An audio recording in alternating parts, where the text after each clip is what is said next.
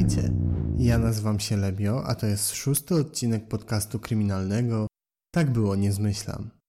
Po krótkiej przerwie wracam z nowymi historiami oraz pomysłami na nową serię. Ale wszystko w swoim czasie. Dziś opowiem wam historię pani Alicji SG. Będę używał tylko imienia, gdyż miała podwójne nazwisko i mówienie za każdym razem Alicja S.G. albo Alicja SG no jest słabe. Pani Alicja nie miała łatwego życia, a to, co wydarzyło się później, to może inaczej. Posłuchajcie.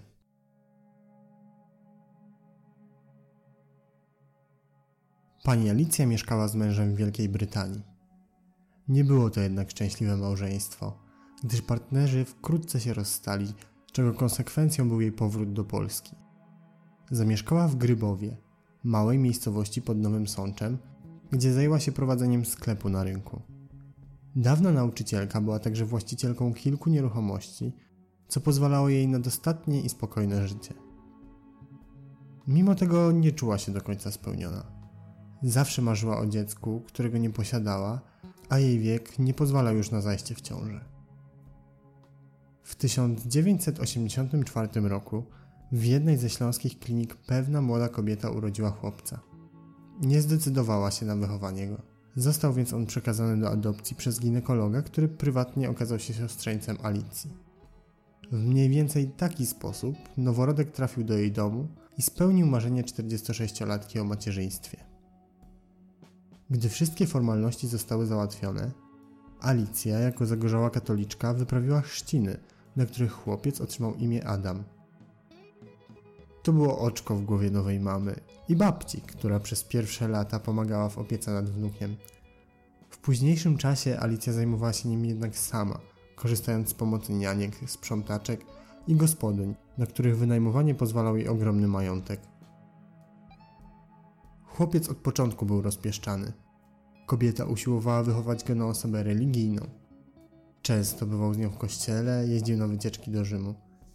Jako osoba wykształcona chciała, by syn został lekarzem. Zresztą tak jak wielu członków jej rodziny. Zachęcała go do tego już od najmłodszych lat. Skrupulatnie pilnowała jego wyników w nauce i zapewniała wiele dodatkowych zajęć edukacyjnych. Adaś trenował także karate, boks oraz kung fu. Chłopiec był spokojny i dobrze się uczył, jednak z czasem zaczął znacznie odstawać od kolegów. Rówieśnicy lgnęli do niego, może również do jego pieniędzy, które zawsze miał przy sobie, natomiast otaczał się wieloma znajomymi. Alicji nigdy nie podobało się jego towarzystwo. Jego znajomych traktowała z góry, wytykała brak dobrego wychowania i kultury. Nadaremno usiłowała odciągnąć syna od kolegów.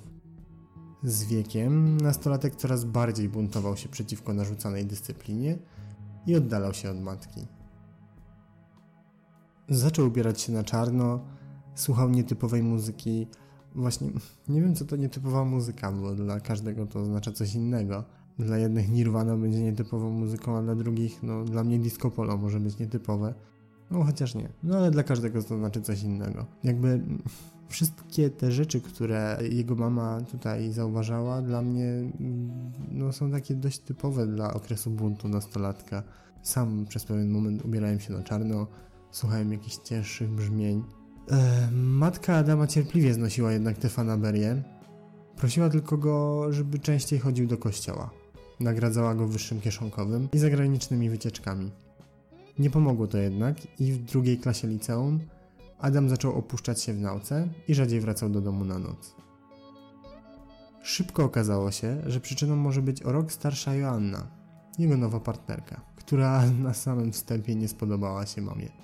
Alicja nie kryła zresztą swojej niechęci do, do Joanny, wyśmiewała jej status społeczny e, oraz jej rodziców, nazywała ją plebsem, usiłowała przekonać Adama, że to nie jest odpowiednia dziewczyna dla niego.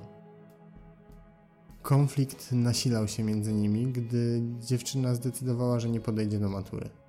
Dla Alicji to był cios. Zresztą no, zawód fryzjerki, o którym Joanna marzyła, dla Alicji to w ogóle nie był powód do chluby. Mimo nacisków ze strony matki, prawie pełnoletni już Adam planował ze swoją kochaną wspólną przyszłość. Bywał u niej podczas świąt, razem spędzali wakacje, a nawet nosili się z zamiarem budowy domu na terenie posesji jej rodziców.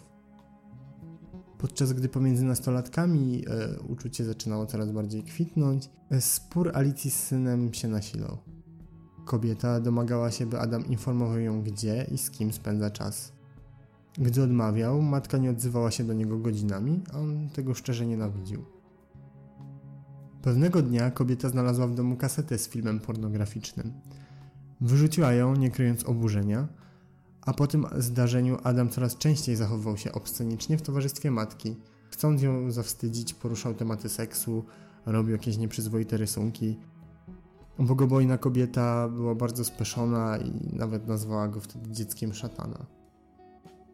Niepokojące sygnały zaczęły dochodzić również ze szkoły. Adam wdawał się w pyskówki z nauczycielami, nawet wyzywał katechetę. Jego wulgarność z czasem przybierała na sile, a w domu dochodziło do coraz gwałtowniejszych awantur, do których Alicja kilkukrotnie musiała wzywać policję. Nastolatek zaczął dopuszczać się rękoczynów. Wykręcał matce nadgarstki i dusił ją. Nosił ze sobą noże. Spał z siekierą pod łóżkiem, miał także bagnet, łom, kij baseballowy. Kobieta nie chciała składać skarg na komendzie w obawie, że mogłaby zaszkodzić przyszłej karierze syna. Podejrzewała, że zachowanie może być wynikiem choroby psychicznej, którą lekarz jednak wykluczył. Jedynie dostrzegł, że zarówno Alicja, jak i Adam bez siebie nie dają rady, tak samo jak ze sobą. Jest im bardzo ciężko, ale taka relacja no, niezdrowa. Konflikt między Alicją i Adamem dotyczył także finansów. Syn miał coraz większe potrzeby i roszczenia, wymagał od, od matki, by kupiła mu mieszkanie, Kobieta dała mu nawet do podpisania jakąś umowę, w której zawarła, że jeżeli on przestanie ją bić, podkreślam, i zacznie traktować ją z szacunkiem, to będzie otrzymywał więcej pieniędzy. Mega sprawa. Jakaś metoda wychowawcza, której każdy z nas by chciał. W Adamie rosła irytacja. Czuł, że matka nim manipuluje i usiłuje go kontrolować. Pokornie podpisywał te wszystkie jej umowy, do czasu, gdy dowiedział się, że wydziedziczyła go w testamencie i wszystko zapisała kuzynowi. Chłopak w końcu wyprowadził się z rodzinnego domu, jednak po kilku miesiącach wrócił. Teraz przeniesiemy się w czasie do 6 września 2003 roku. Przyjaciółka 65-letniej już Alicji zaniepokoiła się widokiem jej auta stojącego przed domem. Zwykle Ala parkowała w garażu, a samochód stał przed. Wszystkie żaluzje były spuszczone, a w domu przy ulicy Ogrodowej panowała cisza. Kobieta zapukała do drzwi, jednak Adam nie chciał jej wpuścić do środka. Dobrze wiedziała o tym, jak Alicja żyje z synem. E, w jednym z listów do swojej przyjaciółki Alicja pisała, że niesie krzyż i czeka końca. Zaniepokojona przyjaciółka udała się do pochłoniętej remontem sąsiadki i wspólnie zawiadomiły policję. Gdy mundurowi weszli do środka, nastolatek bez emocji oświadczył, że mamy nie ma, wyjechała z nieznanym mężczyzną, a on nie ma z nią kontaktu. W mieszkaniu jednak było czuć zapach spalenizny. Adam tłumaczył to paleniem w piecu zużytą odzieżą. Oprócz tego wszędzie panował nienaganny porządek. Funkcjonariusze rozejrzeli się po pokojach, jednak nie znaleźli niczego niepokojącego. Kiedy policjanci udali się już do wyjścia, E, jedna z kobiet spostrzegła świeżo postawiony mur pod piwnicznymi schodami. Sąsiadka przypomniała sobie, że dzień wcześniej widziała, jak Adam wypakowywał z taksówki worek kleju Atlas, więc kobieta poprosiła murarza zajmującego się jej remontem, by sprawdził tak na szybko e, tą podejrzanie wyglądającą dobudówkę.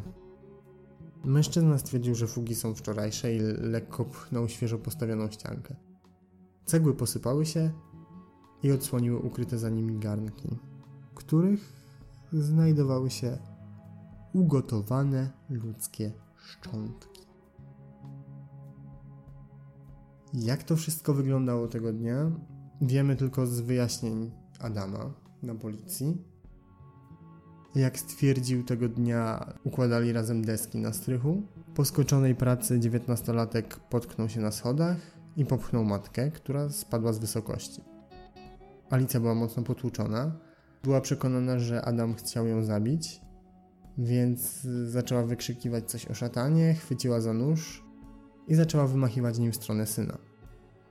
Doszło do szarpaniny, w której nastolatek wymierzył jej cios pięścią w twarz, wskutek czego uderzyła głową o kafelki. Nieprzytomną staruszkę Adam usiłował reanimować, jednak bez skutku. Mimo tego nie wezwał pogotowia, tylko udał się do sklepu po ćwiartkę wódki i kole, a po powrocie postanowił pozbyć się zwłok. Odciął matce głowę, ręce i nogi. Przez 16 godzin ćwiartował ją nożami, tasakiem do mięsa, piłą, nożycami i siekierą. Fragmenty ciała gotował z dodatkiem proszku do prania, bo jak sam tłumaczył, e, w ten sposób chciał uniemożliwić identyfikację kodu DNA. Niektóre fragmenty polewał benzyną i palił w piecu, inne rozdrabniał w maszynce do mięsa i za pomocą miksera.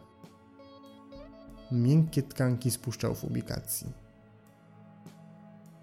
Pozostałości umieścił w garnkach i zamurował pod schodami, a zabrudzoną odzież e, swoją i matki spalił na grillu.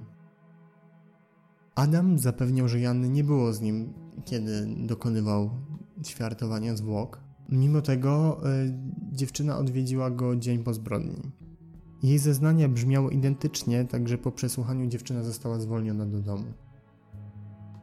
Biegli doliczyli się ponad 850 według niektórych źródeł 770 fragmentów ciała o wielkości 3-4 cm. Przy takim rozkawałkowaniu niemożliwym byłoby jednoznaczne określenie, czy Alicja została celowo zamordowana, czy też doszło do nieszczęśliwego wypadku. Adam został oskarżony o zabójstwo oraz zbezczeszczenie zwłok.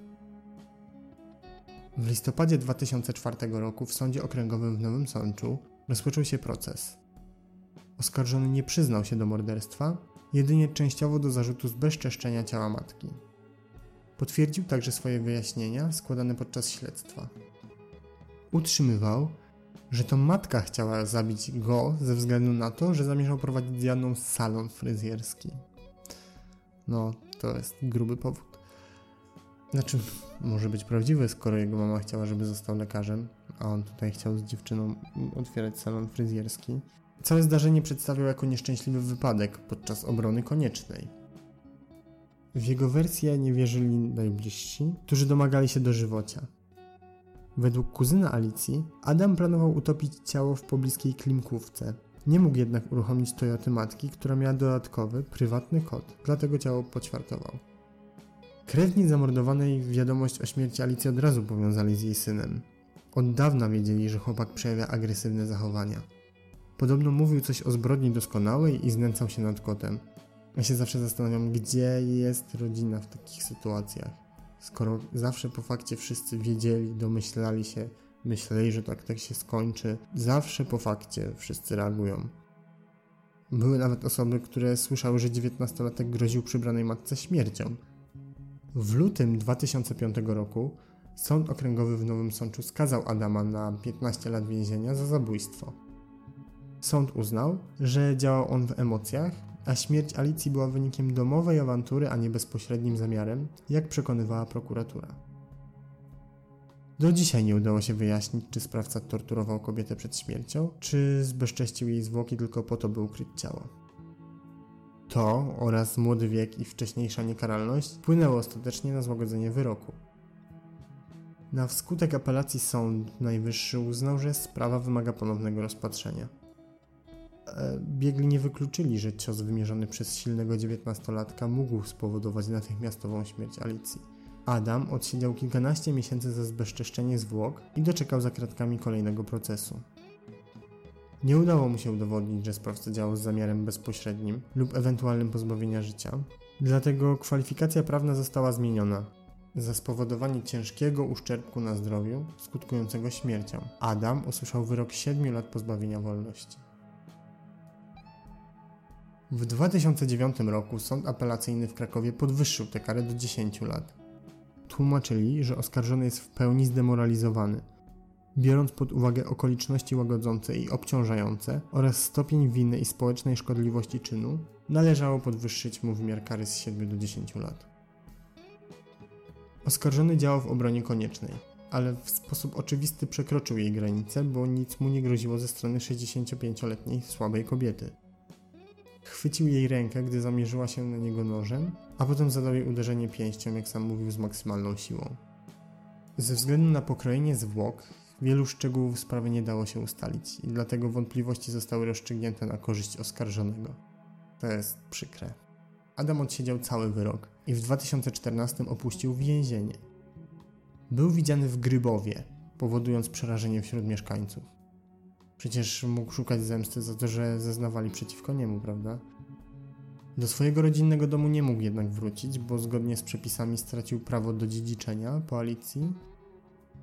Podobno osiadł w Tarnowie, gdzie dorabiał na budowach, poznał nową dziewczynę i urodził mu się syn.